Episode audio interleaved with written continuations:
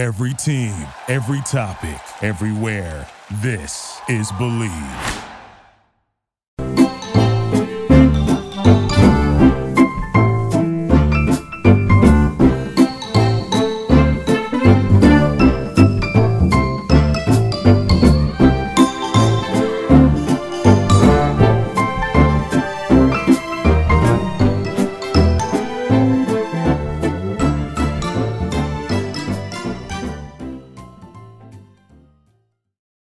Basketball is back, and BetOnline remains your number one source for all your sports betting needs this season. You'll always find the latest odds, team matchup info, player news, and game trends at BetOnline.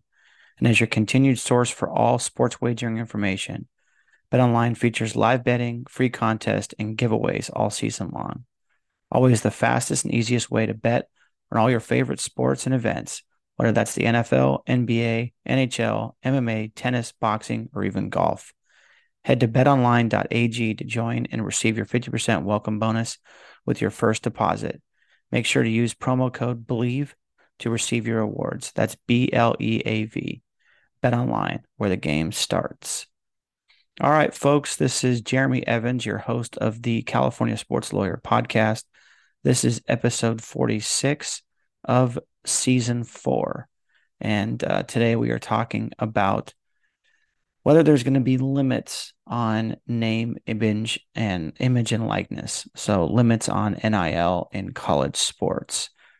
So we'll give a quick little background on what that looks like in terms of sort of what N I L is, if you're not familiar, and um, sort of where we're at today, and then looking towards the future in terms of uh, what changes we might see, and whether there's any limitations, specifically uh, looking at and sort of dialing down on uh, this idea of paying college athletes a salary, which is something that's been floated by a couple different legislatures across the country, uh, but also uh, something that has been uh, discussed by um, the uh, prospect of a um, college athletes uh, players union, and also by um, by some of the coaches in uh, in college as well. So it's going to be interesting to see uh, how this plays out.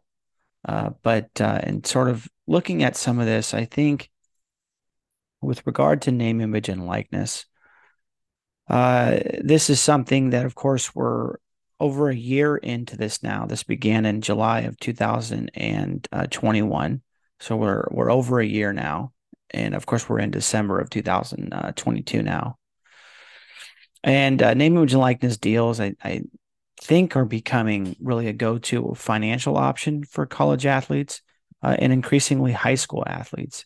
There was actually a article that was uh, in Front Office Sports uh, that was talking about um, uh, LeBron James's uh, younger son, uh, who's, I think, a sophomore in high school, has just signed a N I L deal, and um, sort of sort of see how how that plays out. But again, I think the high school aspect is definitely growing uh, with regard to N I L deals, and of course, it continues to grow in college, both across male and female sports. Of course, now universities have also built N I L software programs to help keep track of some of these uh, athletic endeavors for their for their college athletes. Uh, there's even some universities who have helped to broker N I L deals uh, on behalf of an entire team or or uh, or department, uh, athletic department. So you might see something like Miami, you know, using some sort of collective uh, to you know broker a larger deal, and then having the, the universities kind of oversee some of those deals. And of course, we've talked about on this podcast and in other writings where we've looked at.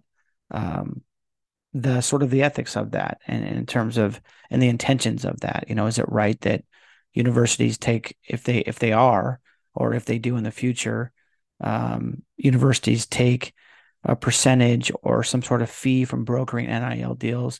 Should universities be involved in that in the first place? I think this raises, um, you know, a ton of questions. And then of course, um, you know, really back to the question at hand, which is, should there be limitations on N I L? If you talk to a lot of folks in athletic departments, they will tell you uh, that it has been somewhat of a wild west. And so uh, in terms of limitations, it's not only, you know, obviously there was the case where you had, I think it was the quarterback with Middle Tennessee State University signed an N I L deal to endorse the campaign of a local district attorney race. I don't know if that's what the purpose of N I L is. You know, maybe it's just a free market and you can sort of do what you want. Uh, and then other than state law that regulates it, uh, that's sort of where it's at. You know, for example, in Georgia, you can't get involved in any of the sin industries, uh, meaning more traditionally, uh, let's say alcohol or marijuana or, you know, any industry that might um, uh, be um, less traditional than, let's say, uh, an apparel deal or, you know, signing um, some sort of brand deal, right? Of course, me saying that, I'm a little bit hesitant saying that because normally you might say, uh, you know, oh, well, they signed a crypto deal. But of course, nowadays, um, you know, crypto is is not the most popular thing. And so, um, and athletes are actually, professional athletes are getting sued uh, for endorsing some of those products. We'll see if there's any validity to those lawsuits, uh, but that is definitely happening. And obviously that would be a big deal if a college athlete endorsed a crypto product and then later on got sued for it.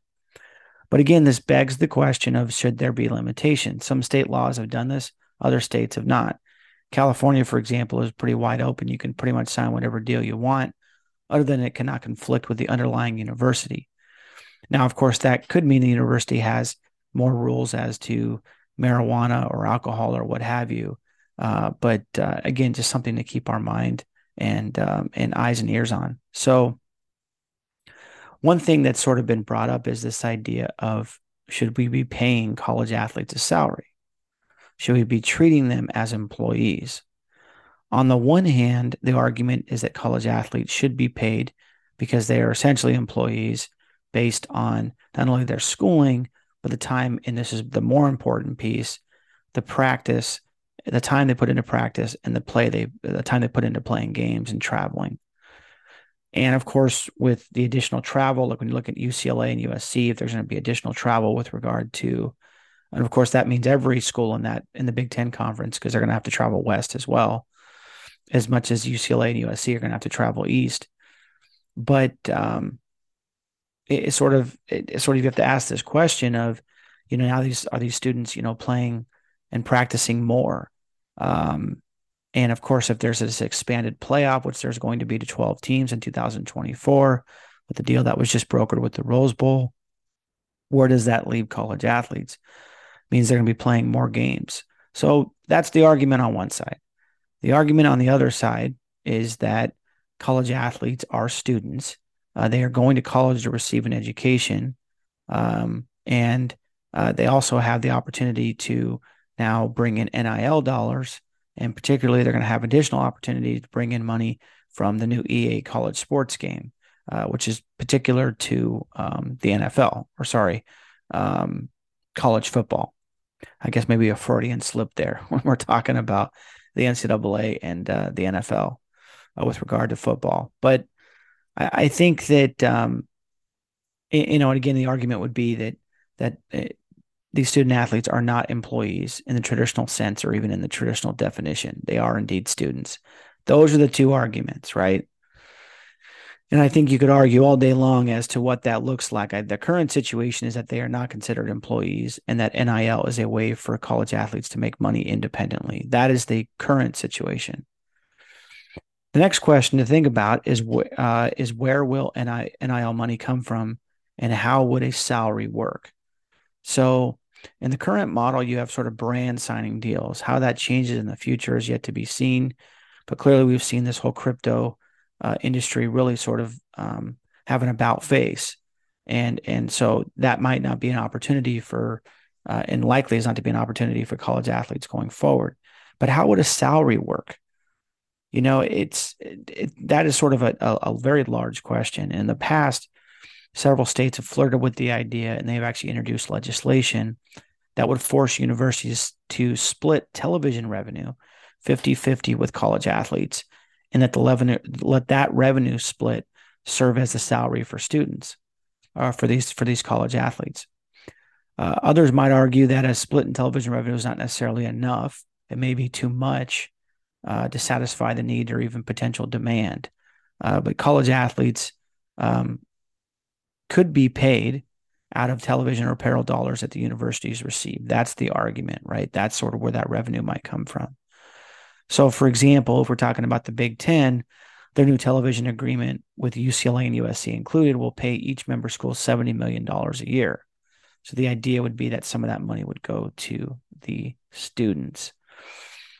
Um, now, of course, without knowing the financial health of every N C double A member institution, you know, or in other words, university, it's hard to know whether such television dollars could pay the university's bills and their college athletes a salary. And you have to think about this for a second. You know, I think most folks uh, might, you know, especially if they're not a student of the game, they might sit back and go, well, these universities make so much money. Yes, they do. They do make money from the sports. But you have to remember that for the most part, colleges are based on tuition, meaning that they get paid from tuition. And that tuition then goes to pay teacher salaries. Most of these teachers are unionized, and they have uh, a lot of benefits and a high salary. People might argue that's justified, and you need the high salary for that. But that's not what we're arguing. But what we're saying is, is that, you know, again, you have to look at the full picture when you're looking at the money that's coming in. U C L A, for example, is more in debt, or let me, a better way to phrase this would be U C L A's current debt in their athletic department is over one hundred million dollars. So that is uh, about a year and a half of the payout that they would get, total payout that they would get uh, from this new Big Ten deal. So clearly in those first year, that first year and a half, they wouldn't be able uh, to pay their student athletes a salary. And again, this is assuming that this is the right way to go.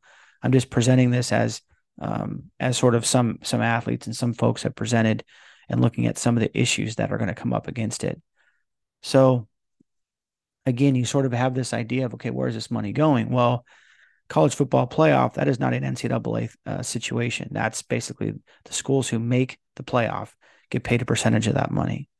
The N C double A March Madness tournament in basketball, uh, the N C double A gets paid through uh, television contracts, and then the member institutions uh, get money from that as well uh, in a percentage-based sort of system in terms of if you make the tournament and how far you go along. Basketball, men's basketball and football are the two money-making sports. The other sports in colleges are not making money. That may change in the future, but that's the current situation now. And of course, Title nine rubs up against this because there's this sort of situation where Title nine uh, doesn't require that, that uh, and this is a federal law, uh, doesn't require that each uh, university have an equal amount of sports between men and women, but it does require that facilities be equal and that there be sort of equal access, right? And so in that sense, Uh, there's an additional requirement these universities have to go through. All I'm trying to present is this idea that it's not as easy as it seems just to say, let's split the money and give the money to the college athletes. These universities are essentially using their athletic departments to help pay for the other part of the institution. You have to remember, universities are nonprofits for the most part. I would say ninety, ninety, I would say over ninety percent of the schools are, are nonprofits. And they're not in the business of making money. They're in the business of educating. And this is sort of where the age-old saying comes from, you know, teachers uh, teach and, and sort of doers do, in the sense that uh, it's the folks who are practicing uh, that are sort of bringing in the money and, and sort of being the innovators. That's not necessarily true across the board. And I'm not saying that I believe that. I'm just saying that there's something to be said about universities being places of academia, not places of business development, in places where you make money. But uh, in, in sort of the last, uh, let's say, twenty years, uh, universities have made more money from apparel deals and from television dollars. Those things have become more valuable. So just something to keep in mind. Uh, so again, knowing the financial health of a university is going to be very important. We talked about U C L A's debt, what that looks like. And of course, U C L A, or so I was going to say, uh, N C double A's current rules forbid college athletes from being paid directly in any way uh, as a salary. They currently, college athletes can be paid through N I L deals, but it has to be a legitimate deal. It has to be, you know, there there's an exchange for something uh, that you're using that college athlete's name, image, and likeness for marketing exposure, for branding. That is a true N I L deal and what most N I L deals look like. So the rules would have to change, uh, you know, for any sort of payment to uh, take place. And again, I'm not suggesting that they should be paid.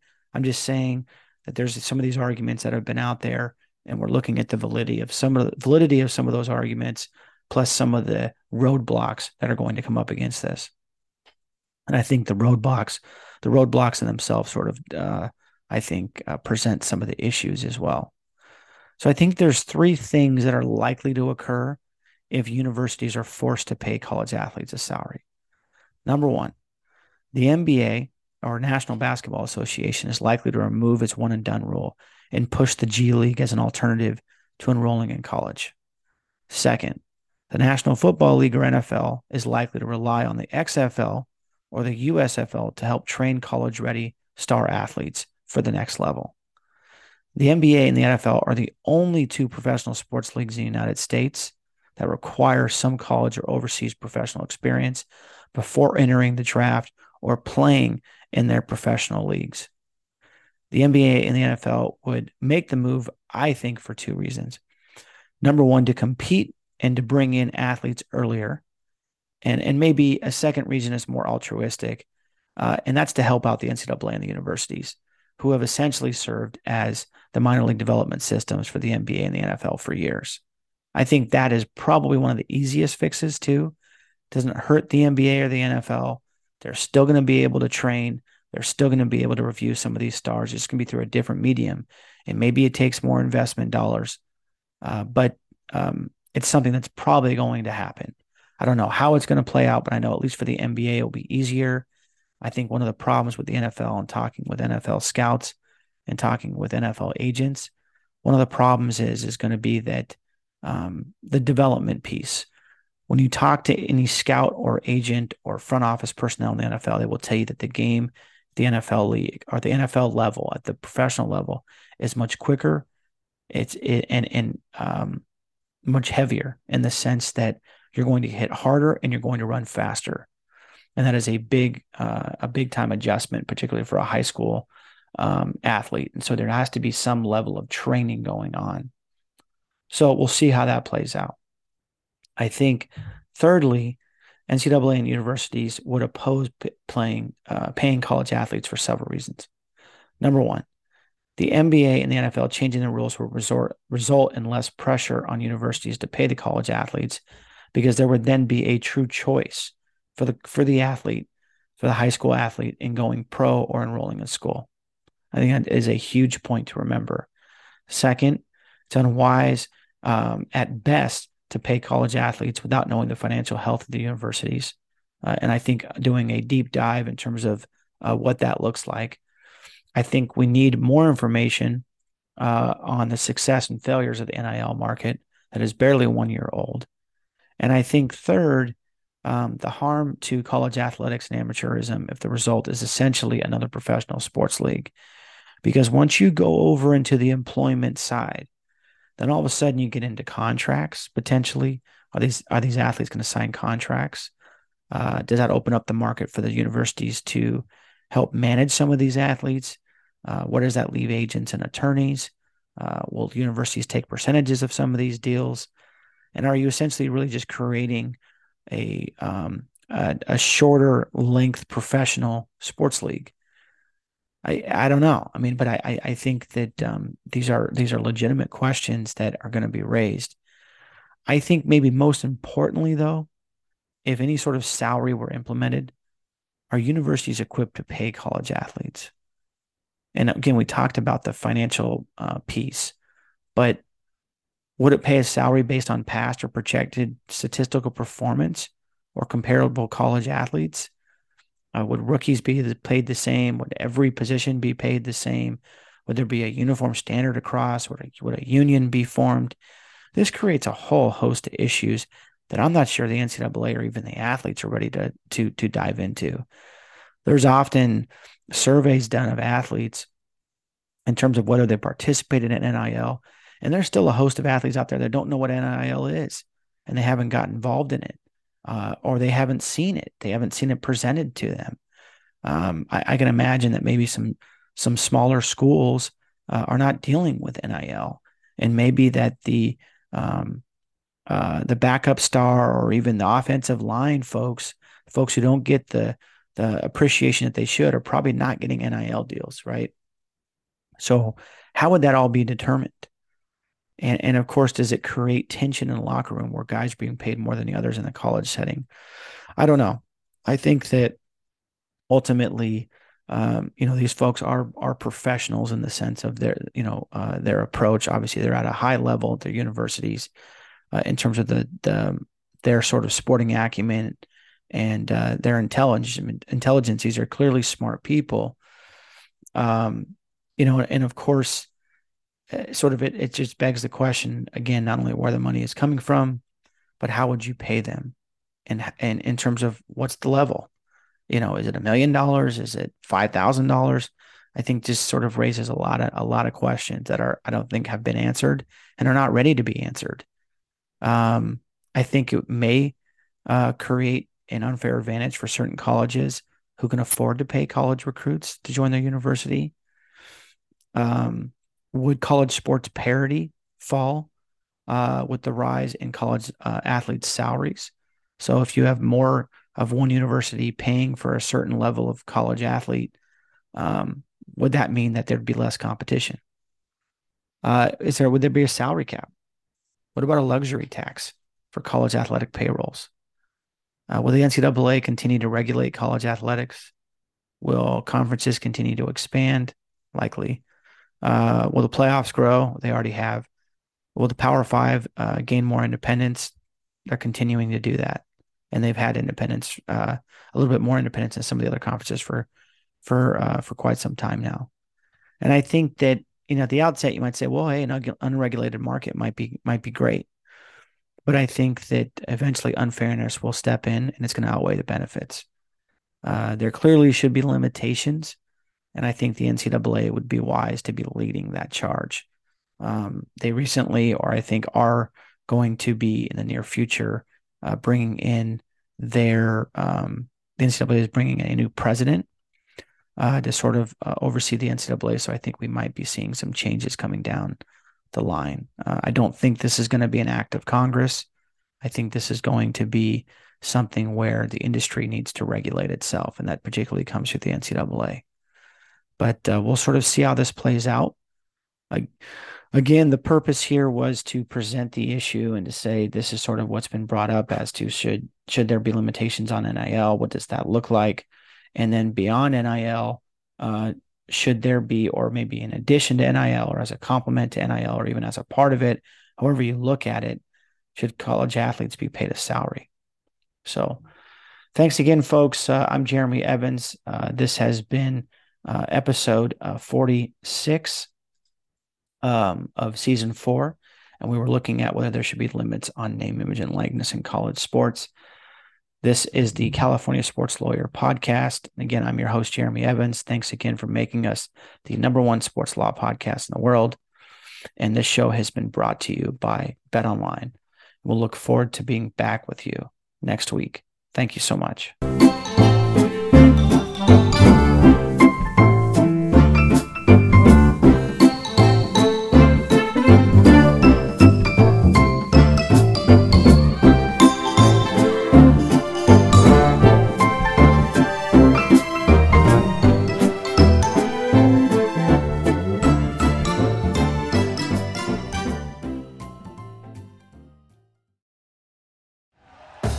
Thank you for listening to Believe. You can show support to your host by subscribing to the show and giving us a five-star rating on your preferred platform. Check us out at Believe dot com and search for B L E A V on YouTube.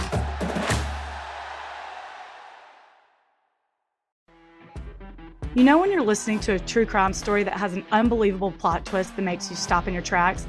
That's what our podcast, People Are the Worst, brings you with each episode. I'm Rachel. And I'm Rebecca. We're identical twins who love true crime cases that make you say, "Didn't see that coming," and we hate the people responsible for them. Listen to People Are the Worst now on Apple, Spotify, or wherever you get your podcasts.